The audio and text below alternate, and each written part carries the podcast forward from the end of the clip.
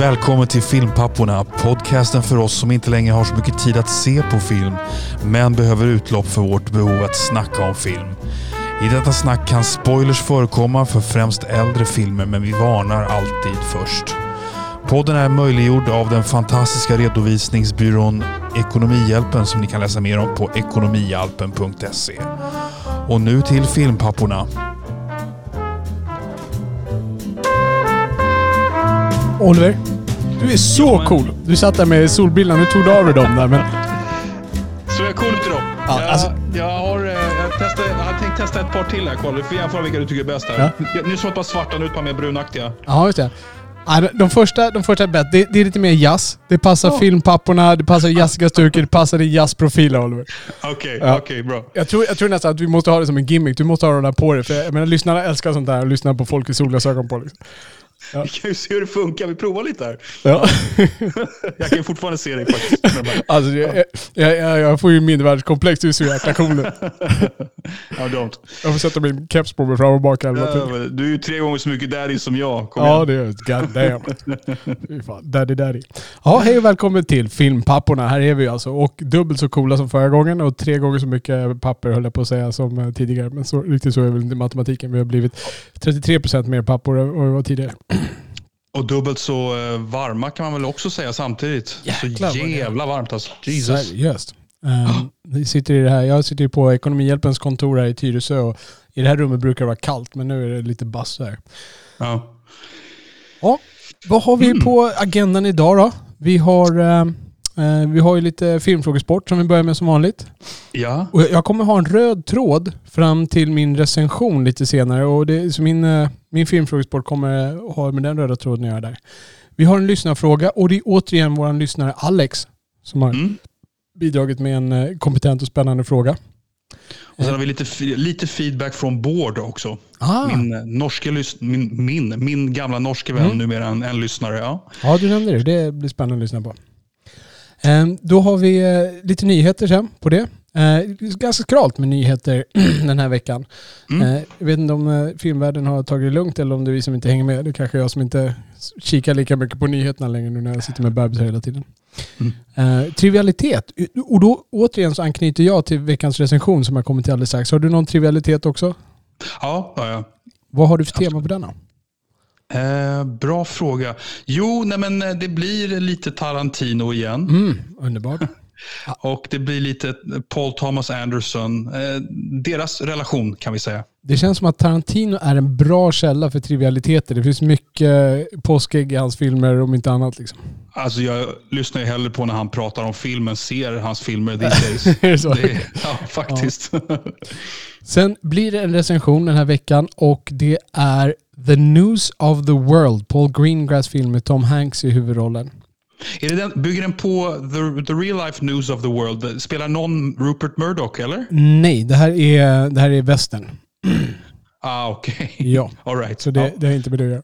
nej. Ehm, och eh, vi kanske har ett par rekommendationer på det också innan vi knyter ihop säcken för dagen. Absolut. Så, då ska vi se här. Jag sätter på vårt eh, ljudbord så att vi kan ta upp vår, våran lilla jingel för veckans filmfråga. Filmquiz. Oliver, Ja. Ja. jag ska ju följa då temat upp till den här recensionen här. Och eh, Tom Hanks är huvudpersonen i ehm, News of the World. Och Och, det är en helt ny film. ja, det är en helt ny film. Eh, Streamar. Eh, jag vet inte om de kommer blåsa ut någonting på bio sådär. Ehm, och då är det så här, jag... Eh, det var ju lite snack om huruvida det borde eller inte borde vara Oscarssnack kring den här rullen. Eh, och Tom Hanks, han är ju en person som har varit nominerad och har vunnit Oscars. Det är nämligen så att han har blivit nominerad för fem huvudroller och en biroll. Alltså sex nomineringar totalt. Eh, fem huvudroller och en biroll. Och nu vill jag att du berättar för mig vilka filmer har han blivit nominerad för och vilka av dem var det han vann? Okej. Och du måste minst ha fem rätt av det här. Så det är alltså sex, sex nomineringar och han har vunnit några av dem. Du måste ha sex rätt. Du får ett rätt för varje film du säger och du får ett extra rätt om du prickar en vinnare. Okej, och det var en, en birollsnominering sa du? Precis, en birollsnominering och f- eh, fem huvudroll. Ja, okej. Men eh, då betar vi av dem han vann för först då. Ja. Och det är ju Philadelphia. Och året efter Forrest Gump. Eh, Jag har för mig att det var åren 94-95. Mycket bra Oliver. Ja. Du har redan fyra på den där, i och med att du har plockat två filmer och plockat två vinnare. Ja. Sen blir det lite svårare. Alltså. Jag giss, alltså här, nu kommer jag ju tappa bort mig känner jag, men jag, jag gissar på Road to Perdition. Eh, eh, den här där han är ensam på en öde ö, vad heter den? Den heter Castaway. Ja, jag gissar på den. Där har vi den. Då har du plockat fem. Jag satte ribban lite för lågt för din, eh, din totala proffsighet här. Så kan, du, kan du stila och hitta, det är alltså, vi ska säga det är alltså tre filmer som du inte har nämnt. Jag tror att en av dem kommer inte att greja. Nej. Eh, Men kan du plocka de andra två?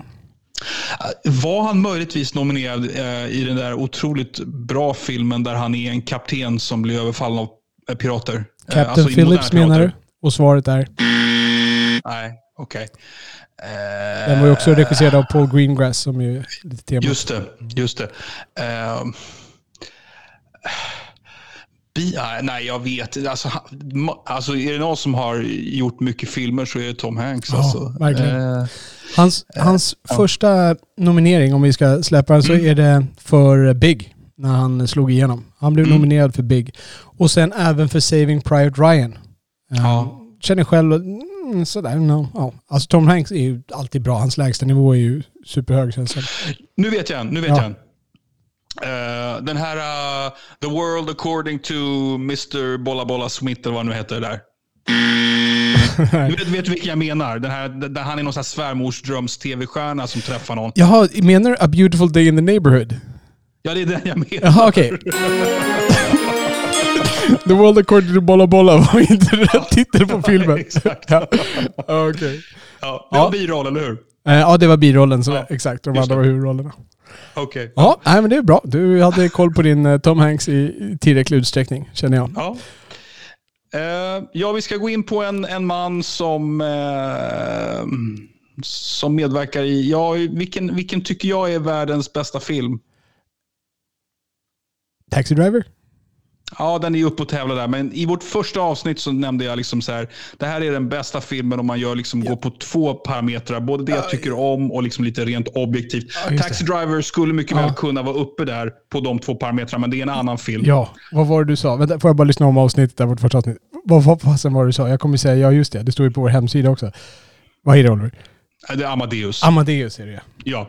Vi ska ha ett litet... Eh, Okej, dit. oh, sorry. Ja. Ja, vi ska ha ett litet Amadeus-quiz faktiskt. Ja, Amadeus quiz. Ja, och eh, då börjar vi faktiskt med den enkla frågan. Eh, jag vet inte om alla minns det här faktiskt. Vad heter skådespelaren som spelade Mozart i filmen Amadeus? Hals heter Tom Hals. Ja, det är rätt. Yes. Jag är så glad Mycket varje gång bra. jag får ett rätt på det här. Yes. Eh, ja, och sen är det kartlagt och bekräftat från många källor eh, att Tom, Tom Hulce använde en specifik väldigt känd person som han liksom hämtade inspiration från för att gestalta Mozart. En känd person samtida med honom. Ja, det här har jag hört någonting. Ja, han jag typ plockade mycket av sitt skratt från det vill jag minnas. Jag kan säga att det är inte skrattet. Nej, okej, det är inte skrattet. nej, inte. Um, all right. En samtida person. Är det Prince? Nej, bra gissning. Men, men, men vi, vi går ner, till, vi går ner Ja. en, en nivå. Mm, mm. Vi går ner, det är en, en idrottsman. En samtida idrottsman. 80-talet. Väldigt utåtagerande idrottsman. På 80-talet. Um, vet, jag kan ju hundra hockeyspelare, men det har inte varit någon av dem som Tom Hals. Okej, om, du, om, du, om, det, om jag säger, jag känner till den här personen och han är vänsterhänt. Tennis, utåtagerande och ta John McEnroe. Oh yes! Vad skönt. Med sju stödhjul, 15 styltor och 38 ledtrådar så tar jag det. Som man vallar fram sina barn här i livet. Tack Conny, tack. Ja, eh, och Tom Hulce var ju Oscars-nominerad för bästa huvudroll för den här rollen 1985. Men han vann inte. Vem vann? Oj, 1985. Vad var det som var bästa film då? Var det Chariots of Fire? Nej, det var 84 va? Eh, var det... Filmen, filmen kom ju 84, men det är året 85 Ja. som priserna äger rum. Ja, just det. Um, undrar om det var Gandhi, alltså att det var Ben Kingston? Ben Kingsley? Ja, det, är, det är en bra gissning, men det, det är en kuggfråga det här. Det var ju F. Murray Abraham som spelade Salieri. Ja, just det. De var ju bägge nominerade, men Salieri vann när det kom till Oscars. Ja, Okej. Det var så fasen. Så Salieri, Salieri fick sin revansch på Mozart där. så Han tog Oscar Ja, det får man ju lugnt säga Ja. faktiskt. Ja. Men F. Murray Ja, Abrams var ja. grym i den filmen. Han är fantastisk. Han är, ja, det, är, det är nästan så att jag faktiskt väljer F. Murray Abraham också i den filmen. Eh, av de två. Ja. Eh, faktiskt. Och sist men inte minst. Eh, det var ju väldigt många som provspelade för den här rollen som Amadeus. Ja. Bland annat en popstjärna. Och då frågar jag, vilken av följande popstjärnor provspelade för rollen som Mozart? ja.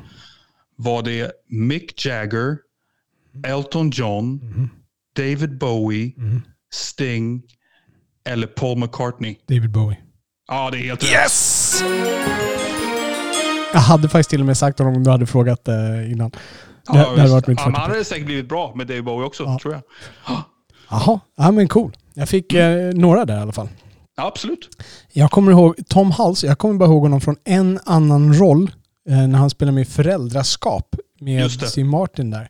Mm. Eh, såg du någonting mer med honom överhuvudtaget? Nej, det är ju typ det. Ehm, Han försvann väldigt snabbt från scenen. Jag undrar om inte jag har sett honom i... Jag kan inte svära på att det är han. Att han gjorde något så här drama ihop med Matthew Modine på 80-talet som jag har sett också. Jag kommer inte ens ihåg vad filmen heter. Men... Ja, okej. Mm. Ja, men eh, då så. Då tar vi och eh, packar upp den frågesporten och går över till en lyssnarfråga. Fast du hade fått lite eh, feedback först där. Ja, jag har fått lite feedback från Bård här. Mm, Bård. Eh, Bård. Vår lyssnare ja. Bård. Yes. Ja, och eh, han skriver då, jag, jag förkortar lite här. Eh, jag har idag faktiskt hört på ett episod från er podd igen. Jag har gillat alla avsnitt jag har lyssnat på, men jag är alltid livrädd för spoilers. Ja. Och Oliver, om vi, om vi sätter handen på hjärtat då. Är vi, är vi tillräckligt duktiga på att uh, förvarna för spoilers? Eh, är det någonting vi kanske ska lägga... För vi säger ju det i vår vignett Ja, förlåt. Ja, Jag tycker att vi är väldigt försiktiga med att faktiskt berätta när vi spoilar. Eh, sen är det ju så här att, att eh, om folk inte vill ha spoilers, även om vi liksom vi, vi interruptar ju the flow för de som inte vill ha spoilers. Ja. eh, Vare sig vi redovisar eller inte. Liksom. Eh, så jag vet inte. Ironiskt nog, just idag, jag lyssnade på en annan filmpodd där, ehm, så pausade jag faktiskt för de förvarnade just för spoiler där. Liksom, de, de höll på att prata lite om ett tema och sa att uh, och i den här filmen händer något liknande och de som inte vill ha spoilers då, det är en film som jag tänkte se där. Så Mm. då, då pausade jag och hoppade fram typ en 30-60 sekunder där eh, och gjorde Mm. det. Och eh, vår- vår, vår inställning är ju att vi spoilar inte nya filmer och då tänker vi oss liksom de som går på bio eller färska på streaming. Mm. Eh, Men gamla filmer spoilar vi, men vi, vi hojtar till först. Och skulle vi mot förmodan vilja spoila en ny film, då, för att vi känner att det är något väldigt Mm. värdigt att diskutera, då varnar vi definitivt väldigt mycket. Ja. Vi, vågar, vi vågar säga att ni behöver inte vara rädda för spoilers när det är nya filmer. Nej. Och Nej. om det är så att ni tycker att vi gör några övertramp på den, skriv en kommentar till avsnittet på hemsidan där, så ska vi ta oss till det. Absolut, ifall det är så att det känns så. Så att Bård, vi vill att du ska vara trygg. Ja. Tack Bård. Men, men han var väldigt entusiastisk och glad kring podden generellt, så det var väldigt kul att läsa. Ja, faktiskt. jättekul. Då ska vi se här. Då har vi en annan entusiastisk, glad lyssnare som, har, som sprutar ut eh, filmfrågor. Spännande teman här. Eh, det är vår lyssnare Alex som har en eh, fråga igen. Ehm, och då är hans fråga så här. Tycker ni att om man gör en film om en verklig händelse, att kön och till exempel hudfärg, sexuell läggning och sånt där spelar roll? Ehm, och är det okej liksom om man byter nationalitet och sånt där? Så, så som jag tolkar frågan, liksom, hur viktigt är det att detaljerna är korrekta sett till verkligheten då? Och kanske snarare, vilka detaljer är viktiga om man gör Mm. en, en, liksom en baserad på verklig händelse? Vad känner du? ja, det är en intressant och jättesvår fråga att lämna något, något stort svar på. Eh, jag, jag tänker så här att eh, en, en film sätter någon slags ribba för det där. Eh, vi pratade ju om Amadeus tidigare. Där är det ju, liksom, läser man på lite grann, det är jättemycket. Det är ett, ett, ett, ett, eh, spekulativt konstverk. Ja. Eh, du vet, eh, Salieri i filmen så eh, är han en man som dyrkar Gud och som liksom har avsagt sig kvinnor för att ägna sig åt Gud och musik enbart. I det verkliga livet var han gift med sex, sju barn och älskarinna och allting. Ja, just det. Eh, så det finns liksom... Eh, det finns någon slags ribba som jag tycker att filmen sätter av sig själv på något sätt. Förstår du vad jag menar? Ja, ja, precis. Den sätter sin egen standard och så länge den håller sig konsekvent till det så, så, så är det godkänt. Då har den själv lagt en ribba som den förhåller sig till. Liksom. Ja. Ja. Jag vet en film som jag kände direkt att det här är för tillrättalagt. Det här är människan lite för god. Berätta. Eh, eh, det är den här eh, Hurricane Carter-filmen med, med Denzel Washington. Ja, just det. Hur, jag tror den heter Hurricane bara.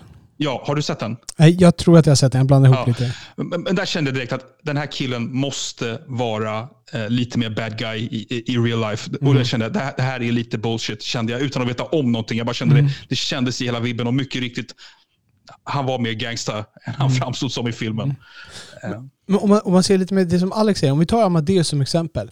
Om en svart skådis, vem, vad fanns för stora svarta skådisar på 80-talet där? Danny Glover tänker jag på. Om Danny Glover hade gått in och eh, tagit rollen som Amadeus.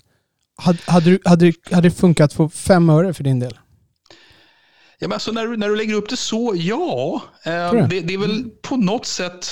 Den filmen är ju så... eh, Spek, liksom så den är ju ganska far out ändå på något sätt. Eh, i, I förhållande till sanningen. Eh, det beror lite grann på hur allvarligt ämnet är, känner jag.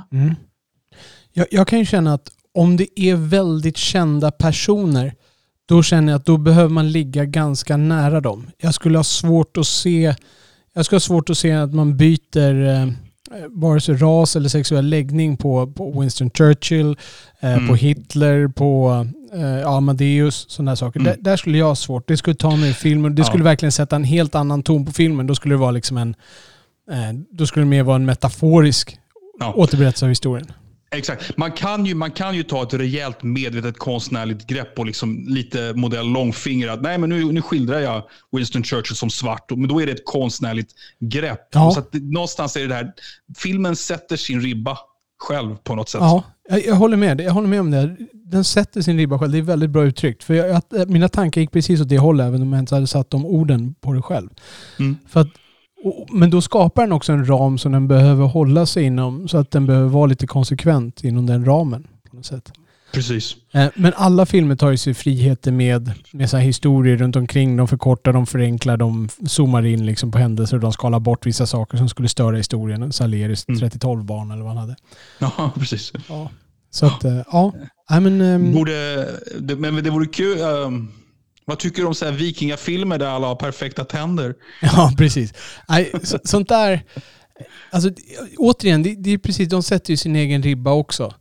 Eh, och där kan jag känna lite grann så här i tv-serier, eh, om man tittar på de här Vikings och sånt där, där finns det en tendens att till en början, eh, i vissa serier då, att man ligger närmare verkligheten. Det är lite råare, det är lite brutalare och sen tappar man bort det för att det ska bli en häftig historia och häftiga karaktärer.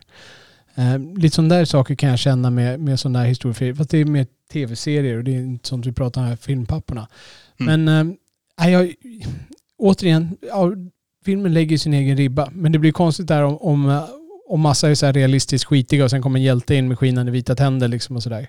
Mm. Eh, det, så länge den är konsekvent till ribban så, eh, så är det. Och där är ju liksom i västern, typ i alla västernfilmer, alla så här medeltida filmer borde väl alla se skitassiga ut i, i, i tänderna. liksom. Exakt. Men sen, sen så får man inte, man får inte glömma heller att eh, olika lyssnare är olika eh, kunniga på ämnet. Och, eh, jag, jag, jag, skrattar åt filmen som Clinton har gjort om, om Charlie Parker. För den är så dålig och, den är dålig och träg, men den visar en alldeles för snäll version av Charlie Parker. Liksom. Ah, okay. Medan en person som inte känner till Charlie Parker, den är väl, den är väl ganska okej. Okay, liksom. de köper konceptet, ja. då tror de att det är så det var lite grann? Ja, lite ja. så. Okay. Men jag vet inte, jag tycker men, alltså, ju mer man kan hålla sig till sanningen, ju bättre. Ja, Alltså om man kan ge en återspegling, för man väljer ju liksom ut en sida, ett tema, en känsla, en, ett scenario som man vill liksom återge från den här historien eller personen man berättar om. Mm. Och så länge man, man är sann till den känslan och den ligger nära nog någon sorts sanning så känns det okej okay för mig mm. att ta sig friheter. Och mm. just att, mm, ja jag, jag, har nog lite svårt om man byter en ras på vissa sådär. Sexuell läggning frågade Alex om också.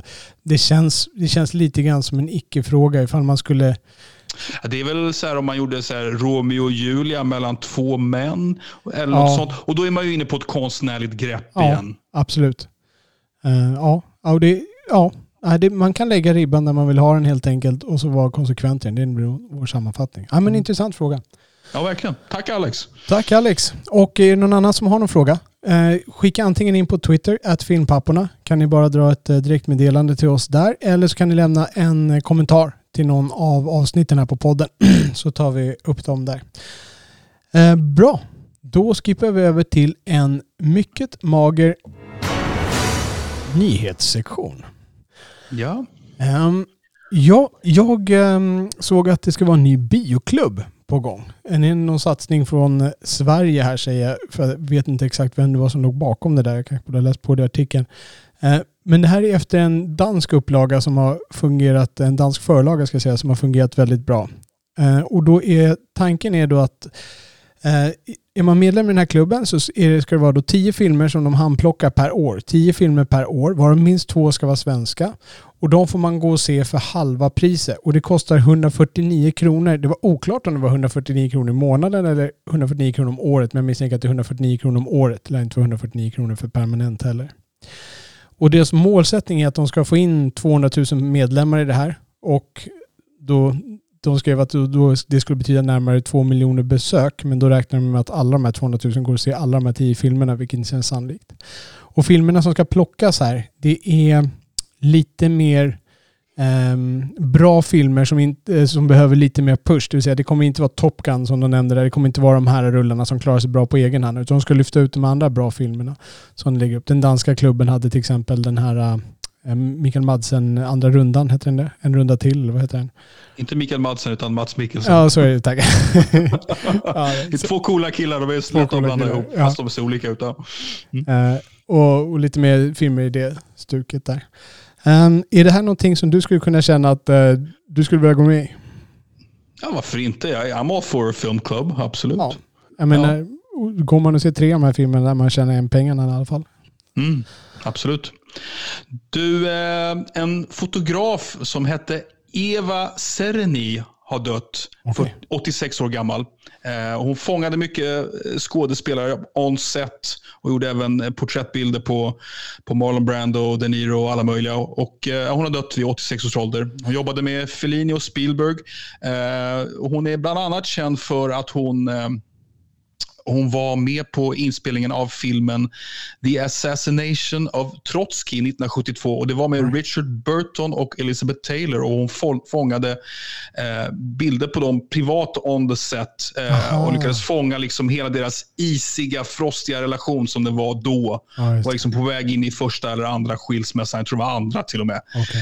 Eh, så här, ja, intressant kvinna. Hon har även fotat ehm, eh, vad heter de? Men, men för... Harrison, Harrison, Ford och eh, Sean Connery på eh, Indiana Jones and the Last Crusade. Så du har en liten inkörsport till, till dina grabbar här. Tack för det. Ja. Men, men förstår jag rätt, alltså hon var fotograf. Hon gick och tog alltså porträttbilder. Hon stod inte ja. bakom filmkameran. Nej, nej, utan det var porträttfotograf. Hon var stillbildsfotograf. Okay. Eh, sen så gick hon över till att göra lite egen film också tydligen. Men där är hon liksom inte speciellt eh, framstående på samma sätt. Är det normalt att man har en stillbildsfotograf med på inspelningar? Bra fråga. Jag vet faktiskt inte. Eller var hon liksom ett, uh, någon, någon av undantagen? Nej, jag tror att hon är, hon är väl lite mer, uh, vad ska man kalla det för? Hon är väl lite mer från en annan sorts entertainment world än film. Det var väl lite Ja. bilder som liksom gick in i Elle Magazine och Paris Match och Marie Claire, Harper's Bazaar, Vogue, Time, Newsweek. Sådana Okej. tidningar. Eh, ja, de, de bidrar ju till publicitet och intresse men det är ju liksom inte en del av filmskapandet. Okej. Apropå bortgångna stjärnor så eh, har vi också Carrie Fisher. Har ju gått bort, prinsessan Leia. Ja, det var så, är det nyligen? Nej, nej, det, det är ju, nej, nej, förlåt, det är inte det som är nyheten. Hon, hon gick bort för länge sedan, det var flera år sedan. Ja, Eh, men, det, eh, ja. Men nu ska hon få en eh, stjärna på Hollywood Walk of Fame, som den heter. Ja, Okej. Någonting som Mark Hamill gick ut på sociala medier och visade sitt stora uppskattning och stöd för det. Han tyckte hon förtjänade. Just det, förlåt. Speaking of Mark Hamill. Mm. Ja. Mark Hamill var också med och gjorde en audition för Amadeus i Mozart. Var det så? Ja. Okej. Eh, jag tycker nog att det kanske var tur att han inte fick den rollen. Det kanske hade Han är bättre hans... med lasersvärd än med taktpinne. Nej, precis. Det hade kanske tagit hans karriär en helt annan där. Ja, det kanske den utmaningen han behövde. Mm. Det blev inte så mycket annat för honom. Nej men bra. Och det här var våran eh, skrala nyhetssektion. Eh, vi tar över till våra egna trivialiteter då. Mm. Vad hade du för trivialitet? Jo, men jag har ju pratat om eh, Tarantino vansinnigt många gånger och så pratade jag ju om Boogie Nights eh, förra avsnittet. En film som. Tarantino gillar vill jag minnas. Ja, absolut. Eh, Men det är lite roligt det här med, med, med Paul Thomas Anderson och eh, Tarantino. De är ju ganska goda vänner och jag har eh, läst att, eh, en intervju med, eh, med Tarantino där han, där han jämför sig själv och Paul Thomas Anderson med Marlon Brando och Montgomery Clift som liksom var de stora, stjärns, de stora karaktärsskådespelarna på 50-talet i USA. Mm. Eh, av- de amerikanska. Liksom. Det var ju, det var ju Laurence Olivier och de där. Men man målade ofta upp dem där, eller man har målat upp dem där mycket in retrospect. Marlon Brando mot Montgomery Clift. Och, Ja. eh, Paul Thomas Anderson i, i Tarantinos ögon, han, liksom de två, de är Marlon Brando och Montgomery Clift. Okej. De liksom spår, spårar varandra till nya höjder. Det, liksom, Okej. lite, lite små egocentriskt men Ja. också en fin tribute till Paul Thomas Anderson. Jag vet inte vem som var vem i den där ekvationen. Om, eh, men jag säger att Paul Thomas, Paul Thomas Anderson vann, kan man säga. Ja, han var Brando. Ja, eh, men jag ska inte säga, jag, ska, jag har inte sett så mycket med Montgomery Clift, men eh, Brando är väl erkänt större in retrospect ändå. Men det, var, det här var faktiskt eh, en liten sidetrack. Det jag ska komma till var ju då Boogie Nights. Och där har Tarantino pratat om Boogie Nights i en podd som heter Indiewire. Ja, just det. Det känner jag hört talas om. Ja, och det roliga är då, det här visar verkligen på hur fruktansvärt filmnördig eh, Tarantino är. Eh, han tycker Boogie Nights är en mycket bra film och han tycker mycket om Burt Reynolds gestaltning av den här porrfilmsregissören. Men det han inte gillar det är att i Tarantinos ögon så var det så otroligt obvious att Burt Reynolds karaktär eh, var baserad på real life porn director Gerard Damiano som regisserade Deep Throat bland annat. Aha. Eh, och Ta- Tarantino visar på att ja, man har samma frisyr och bla bla bla. bla. Och det Tarantino inte gillar med filmen det är att den här eh, Gerard Damiano in real life tydligen hade lite mer konstnärliga skills än övriga porrfilmsregissörer. Okej.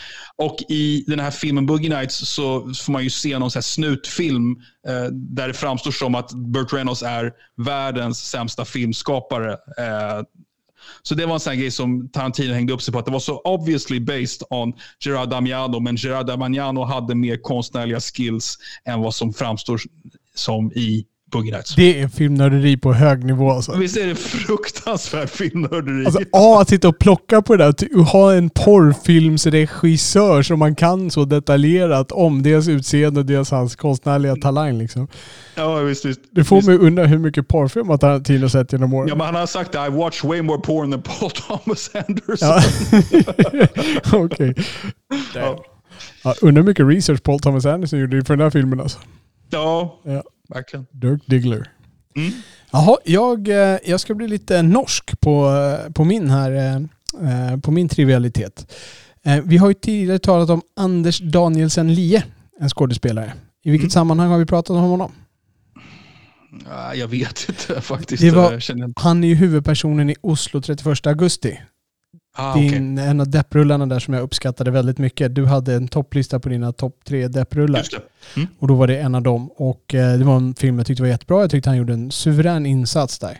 Och när vi pratade då så nämnde vi lite grann att han eh, senare då hade spelat Anders Breivik i en film som Just det. heter 22 juli. Han verkar ha en fascination för att spela filmer med datum i titeln. Ja. Eh, visste du vem som hade regisserat den här filmen 22 juli? Om eh, Breivik, dåden på Utöja där. Skjutningarna på Utöja. Är det samma regissör som gjorde uh, Oslo tre- 31 augusti? Nej. Nej. Nej. Om jag, säger, om jag påminner dig om temat jag hade på både min trivialitet och min frågesport, vem är det då som har regisserat den här? Det hängde ihop med min recension idag. Hmm.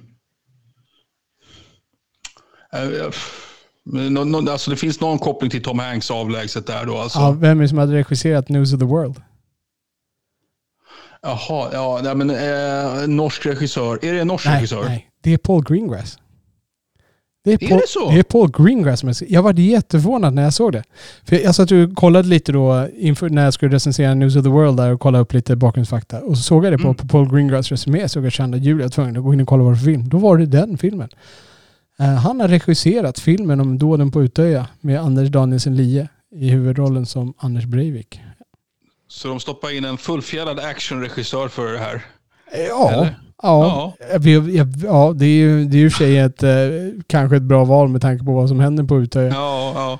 Eh, Alltså jag tycker ju mycket om många av hans filmer. Eh, det, det är säkert jättebra. Ja, Ja, jag, jag har varit förvånad. Jag blir desto mer nyfiken på att se den här Mm. filmen den 22 juli.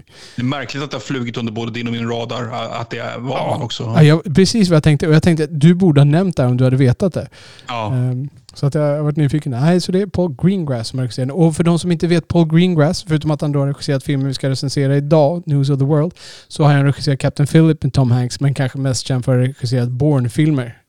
Två eller tre av dem va? Ja, Ja, jag tror det. jag tror han gjorde två av de här originaltrilogin och sen gjorde han den här nya som bara heter Jason Bourne nu för några år sedan. Okej. Ehm, när de gjorde en fjärde film Han- med. Ja, han gjorde ju även en film jag gillar med Matt Damon, den där om Irak-invasionen. Ja, just det. Eh, Green Zone heter den? Green Zone ja. ja. Mm. Precis. Ja, den var, den var bra, men jag blev lite besviken. Jag, hög, jag tror jag kom in med höga förväntningar på den. Eh, Ja. den, den var okej, men eh, jag tycker inte den gick riktigt till botten så mycket som jag skulle vilja. Lämna, den besvarade inte några frågor, eller vad man ska säga. Ja. Okej, ja, jag vet inte. Jag mig att du... Jag köpte, man, man köpte ju upplägg, man visste ju vart det var på väg från början egentligen. Men jag, jag tyckte det var välgjort. Ja. Nej, men bra. Då har vi trivialiterat klart. Och då är det dags att gå över till veckans recensioner och rekommendationer. ja. Och då har vi alltså The News of the World med Paul Greengrass. Det alltså handlar inte om Rupert Murdoch. Eh, däremot kan jag nämna att jag såg tv-serien som du rekommenderade, The Loudest Voice. ehm, som ju handlar? Ja. som handlar om eh, Roger Ailes på Fox Mm. News där. Eh, och då är det ju spelat av Russell Crowe. Russell Crowe som spelar Roger Ailes. eh, som är snusgubben på Fox News men som är ett man får kalla honom ett mediageni, precis som man kan kalla Hitler ett militärt geni kanske. Mm. Eh, ja, och, ehm, men det är inte riktigt det vi ska prata om nu, utan nu ska vi till vilda västern. Eh, Paul Greengrass har regisserat Tom Hanks och det här är inte en typisk Paul Greengrass-film. Det är inte någon action att tala om i den här filmen. Eh, det är inget shaky cam, det är inga snabba klipp. Tom Hanks är inte en eh, western-ninja som kan spöa alla. Eh, istället så är han en resande nyhetsläsare. Det vill säga att han reser runt, han läser nyhetstidningar, han går in på salonen på kvällen där och så läser han nyheterna och de lämnar någon liten, några cent där i en burk. Så det är så han har sitt leverne. Han är läskunnig och har lite så här teatertalang så han kan framföra nyheterna på ett underhållande sätt. Då. Det är ganska tidigt i filmen dock så Eh, när han är ute och åker så stöter han på en eh, vagn som tycks ha blivit attackerad och då är det en eh, svart man då som varit kusk på den antagligen som de har hängt där i lite rasistiska förtecken. Men det som är är att det finns en flicka som åkt med i den där vagnen som är kvar. Och hon visar sig att hon talar inte engelska. Hon talar indianspråk. Hon verkar vuxit upp bland indianerna. Och då, då blir det så att han får henne på halsen. Han eh, ska då ta med henne tillbaka till någon station och de säger att eh, ja, nej, men, eh, du, du får vara kvar med henne. Du får ta med henne liksom, till nästa grej också. Ja. Så han, eh, han får henne på halsen och det är där eh, eh filmen fortsätter. De har ju då kommunikationsproblem eh, och eh, måste resa genom farliga marker och sådär. Eh, den här filmen eh, är, den är precis så förutsägbar som man kan tro. Jag, innan jag hade sett den, jag visste vad titeln handlade om, jag visste ungefär vad handlingen var i grova drag. Jag kunde förutse hela filmen, den känslomässiga poängen de skulle gå för på slutet, hur Tom Hanks skulle spela. Den lever upp till det 100%. Det är ingenting, ingenting i den här som är överraskande till, till någon grej. Det finns ingen svängning som man inte kan förvänta sig. Och därför inte någon jättebra film, kortfattat. Nej, det, det förtar i alla fall. Det finns dock positiva saker. Eh, det är en fantastisk kostym och miljö. Alltså, den är väldigt välgjord sett till miljön och sett till kostymerna och hela den där biten. Eh, och jag skulle vilja sett mycket mer av den biten. Jag skulle vilja se honom resa runt och läsa de här nyheterna och, och känna kanske det här lite dåtidens politiska stämning där. Det här är liksom någonstans efter kriget, syd har gett upp eh, och han reser runt i södern, han är i Texas tror jag. Eh, här. Så de är lite sura där. Nordstatarna finns ju där liksom och nu ska de börja lyda dem och det är lite så här revolt där. Men, men tyvärr så blir det istället ett fokus på hans resa med den här tjejen. Väldigt snabbt går över till det. Eh, det finns några påtvingade överdramatiska scener. Det börjar ganska tidigt med en scen där det blir en konflikt och den, den känns okej. Okay. Det är några som överfaller dem för de vill typ stjäla tjejen där för att hon, hon kan vara bra att sälja liksom. Och, och det är det fine. Men sen kommer han till något annat ställe när det är det känns som en kanske lite på näsan allegori till dagens samhälle, men då är det en, en som har skrivit sin egen nyhetstidning alltså sitt eget nyhetsblad där han skriver upp sig själv och han är typ lite ledare för ett litet samhälle där de, de dödar buffalos då och säljer skinnet och sådär. Um, och uh, han är givetvis slemmig, han skriver sina egna nyheter, vinklar dem där så att han är hjälten och alla andra är skurkarna. Och då kommer Tom Hanks där och han, de tar honom liksom och lite mer under hot liksom att här får du komma med här så får du läsa lite nyheter för oss här i vårt blad så att du får veta hur världen egentligen ligger till. Men då när han står där inför den här folkmassan så istället för att läsa det här bladet så försöker han locka folkmassan med en, med en av sina historier där. En historia om hur det var några som gjorde revolt inom gruvarbetare och sådär och så, som ville ha frihet. Och, eh, och liksom få den här eh, Liksom, eh, han, han piskar upp stämningen bland de här folket som är där mot den här eh, andra. Och den andra går ju in liksom och säger att nej nu får du sluta och så skickar han sina eh, underhuggare då att stoppa honom och så slutar det med att han är i en riktigt farlig situation. Liksom, de vill skjuta Tom Hanks. Han tar honom åt sidan och ska skjuta honom. Liksom. Och sen blir han givetvis räddad av omständigheter. Men den, alltså där, där tappade filmen mig lite grann. För att det, alltså det, det är så det var ur karaktär. Det, alltså det var så här, den vart överdramatiserad. Varför skulle han ställa sig och riskera livet? Uppenbarligen riskera livet. Han ställer sig och går emot den här personen. Han har den här lilla tjejen med sig. Och, och det finns inte heller något belägg för varför han skulle göra att han blev liksom liksom att nu, han blev uppviglad och nu tog han en ställning eller någonting sådär. Nej, han bara gick upp och gjorde det där liksom och, och, typ tänkte att nu kan han vända massan mot det här och befria det. Jag vet inte vad. Ja, men det, mm. det var lite sådär. Um, Tom Hanks är bra. Han fyller kostymen väl som vanligt men det är inget nytt i hans, i hans skådespeleri. Uh, ja, jag skulle bara vilja se att de åker runt och läser nyheter. Det hade varit mer intressant. Och allt som allt, det, det, är fint att titta på ibland, men jag kan inte rekommendera den här filmen. Den är totalt förutsägbar. Har man aldrig sett en sån här film förut, ah, okej, okay, då, då är du med på din första resa. Då kan det vara okej, okay. men annars så vet man precis vad som händer, precis hur den slutar. Kan ni gissa det så, ja, ni har rätt. Det är ingenting som är originellt. Det Känns som att Tom Hanks, han är en sån här skådespelare. Han hoppar ganska friskt mellan så här förutsägbar nonsens och filmer av riktigt konstnärligt värde. Han har hoppat sådär i 35 år känns det som. Eh, jag kan nämna många förutsägbara filmer med honom, men ganska många bra också. Ja, han, han har ju liksom en viss typ av roll som han nästan aldrig tar. Alltså, han tar ju aldrig sådana utmanande roller. Han försökte sig på någonting i Lady Killers med, med lite halvdan framgång. Det var väl det var ingen succé. Mm. Um, men han är ju alltid hyfsat helylle i alla sina filmer. Det ja. går inte att komma ifrån. Och jag, jag har inget ont att säga om Tom Hanks. Men uh, han är alltid bra, han är alltid trevlig och skulle jag, skulle jag lämna mina barn till någon skulle Tom Hanks vara ett av alternativen. Liksom. Mm. Uh, inte Mickey Rourke. nej, inte om jag vill ha tillbaka dem med ansiktet i behåll. Liksom. Nej, nej, ja. precis. Nej. Ja. Ja, kul. Ja, men, men så det var News ja. of the World. Men det här är då inte din rekommendation? Nej, jag har Nej. hittat en annan film som jag kan rekommendera att man ser istället. Men vad, har- vad har du för rekommendation? Jo, nej, men jag hade en planerad här inför idag. Men sen så när vi kom att prata om detta med eh, hur mycket accuracy man ska sträva mot och sådär i gestaltning av något som har hänt. Ja. Så väcktes en annan film till liv som jag faktiskt också vill rekommendera. Jag vill rekommendera The Last King of Scotland. ah, just det. Ehm, som ju handlar om en, en, en brittisk eh, läkarkille. Han har precis tagit examen till läkare och bara vet inte vad han ska göra med sitt liv. Och så sätter han bara sitt finger på, på gatan och första gången så hamnar han på, på Kanada. Bara, Nej, det där gills inte. Så snurrar han en gång till och så hamnar han på Uganda. Så åker Ja. han till Uganda. Och, och så lyckas han rädda Idi Amin i något, i något sammanhang i, i djungeln. Och så blir han plötsligt läkare åt Idi Amin. Och så blir det en studie i vilken karismatisk, galen man Idi Amin var. Ja, just det. För Idi Amin var ju diktatorn i landet vid den tidpunkten. Precis. Och den är, jag vet inte hur, hur sanningsenlig den är. Jag är ingen Idi Amin-konnässör, men den kändes väldigt verklig och rå. Och jag tyckte det var väldigt fint hur de fick in liten känga mot brittisk kolonialism mitt i alltihop också. Ja. Mycket bra film. Vem är det som spelar Idi Amin? Uh, Forrest Whitaker som fick en Oscar för den. Och vem spelar den här unge läkaren? James McAvoy. Precis. Mm. Ehm, jag tror det var McAvoy, men eh, det kanske... Ja, förlåt, du har säkert rätt. Det, för övrigt, det, där- det där har jag tänkt på. Man, man säger ju, jag tror att, um, alltså ir, irländska namn, man brukar väl säga Mc, alltså typ McGilroy eller Mac. Ja. Fast det är väl eh, skotskt? Mac, Är det så? Mac är ju skotskt. skiljer, man på, okay, skiljer man på det skotska och det irländska eller? Alltså Mac, Mac är ju skotskt. Irländskt är ju O, O'Reilly och sånt där. Okej, men, men så här då. John McEnroe, han hade irländskt påbrå. Okej. Eh, och jag tänker bara att, att det där McEnroe är ju en amerikanisering. Jag alltid tänkt, ska man inte säga McEnroe egentligen?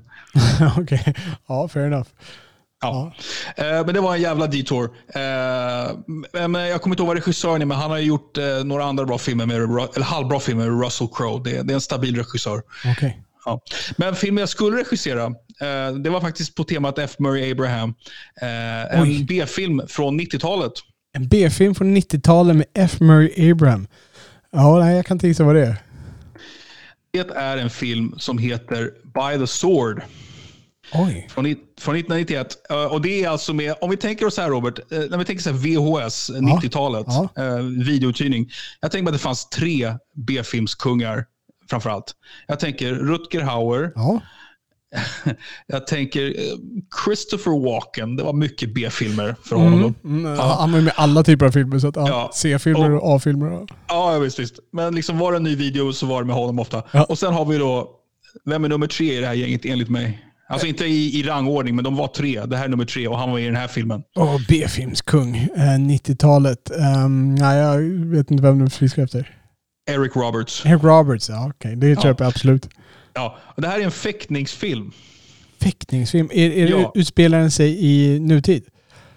Ja, ja på 90-talet. Den är, Ja, den är nutida. Ja. Det, är, det är en fäktningsskola och eh, vad heter det? F. Murray Abraham är en gammal fäktare som har ett, eh, ett mörkt förflutet som kommer in och är eh, någon slags eh, vaktmästare på den här fäktarskolan. Där den, sto, den stora maestron i filmen, Ja. fäktarmaestron, som har liksom status som fäktarmaestro, Ja. det, det är Eric Roberts.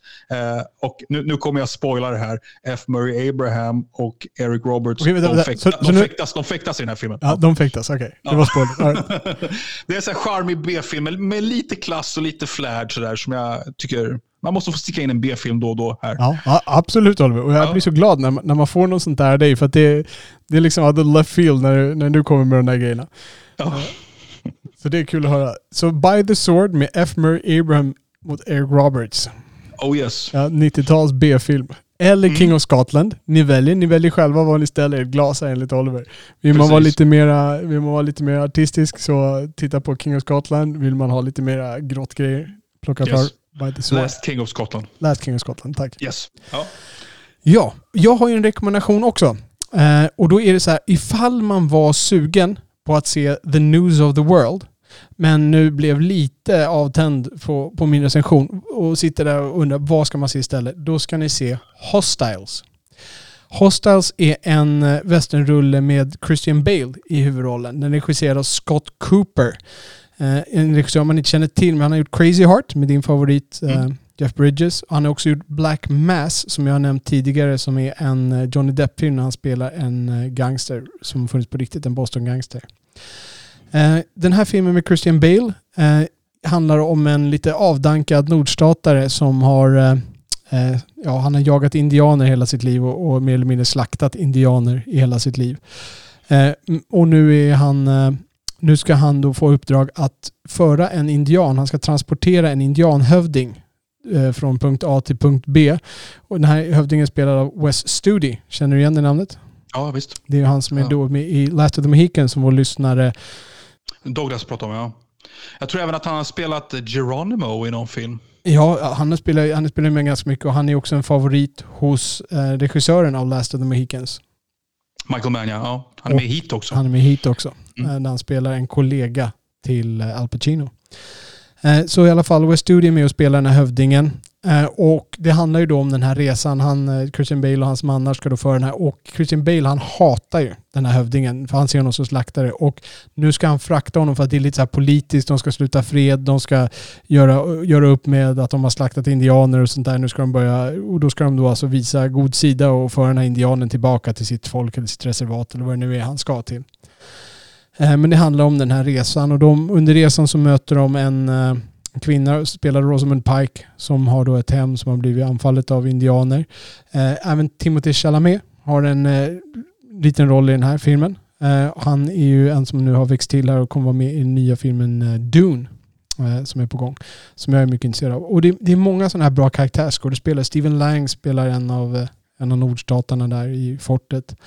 Eh, Så det, det är riktigt bra, eh, riktigt bra skådespelare som är med, även i mindre roller.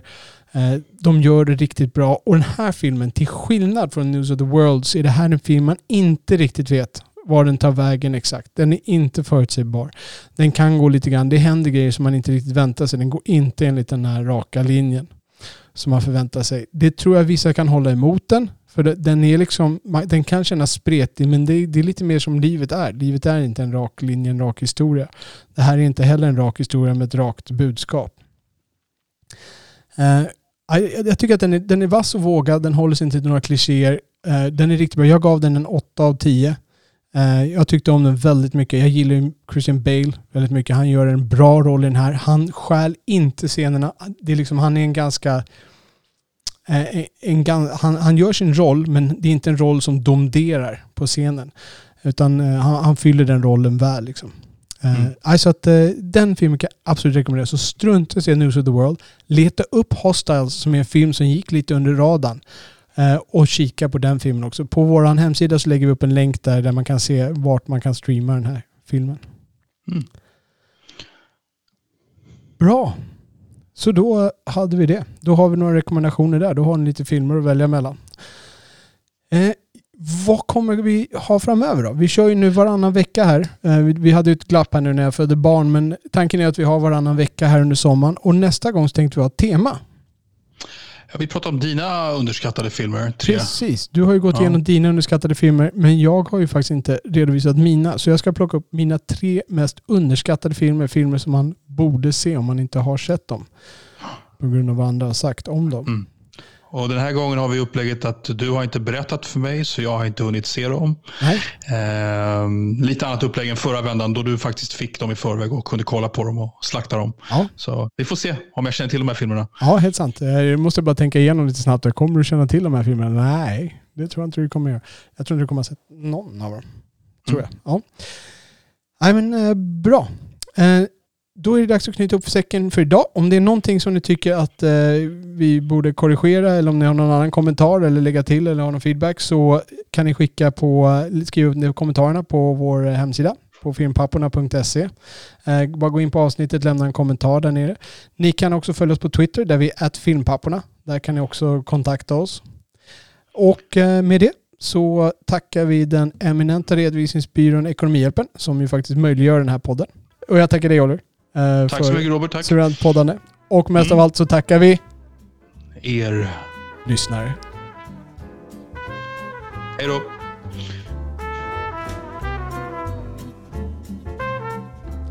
Ni har lyssnat på Filmpapporna som släpps var eller varannan vecka. Man kan ladda ner vår podd i alla vanliga poddappar. Ni hittar också våra avsnitt med fulla avsnittsanteckningar, länkar och klipp som vi talat om på vår hemsida filmpapporna.se. Det är där ni lämnar kommentarer till varje avsnitt med era åsikter, beröm, förbättringstips, korrigeringar eller egna anekdoter. Ni kan också följa oss på Twitter, filmpapporna. Och med det så tackar vi redovisningsbyrån Ekonomihjälpen som möjliggjort denna podd och önskar er alla mörka salonger och så salta popcorn. Grrr.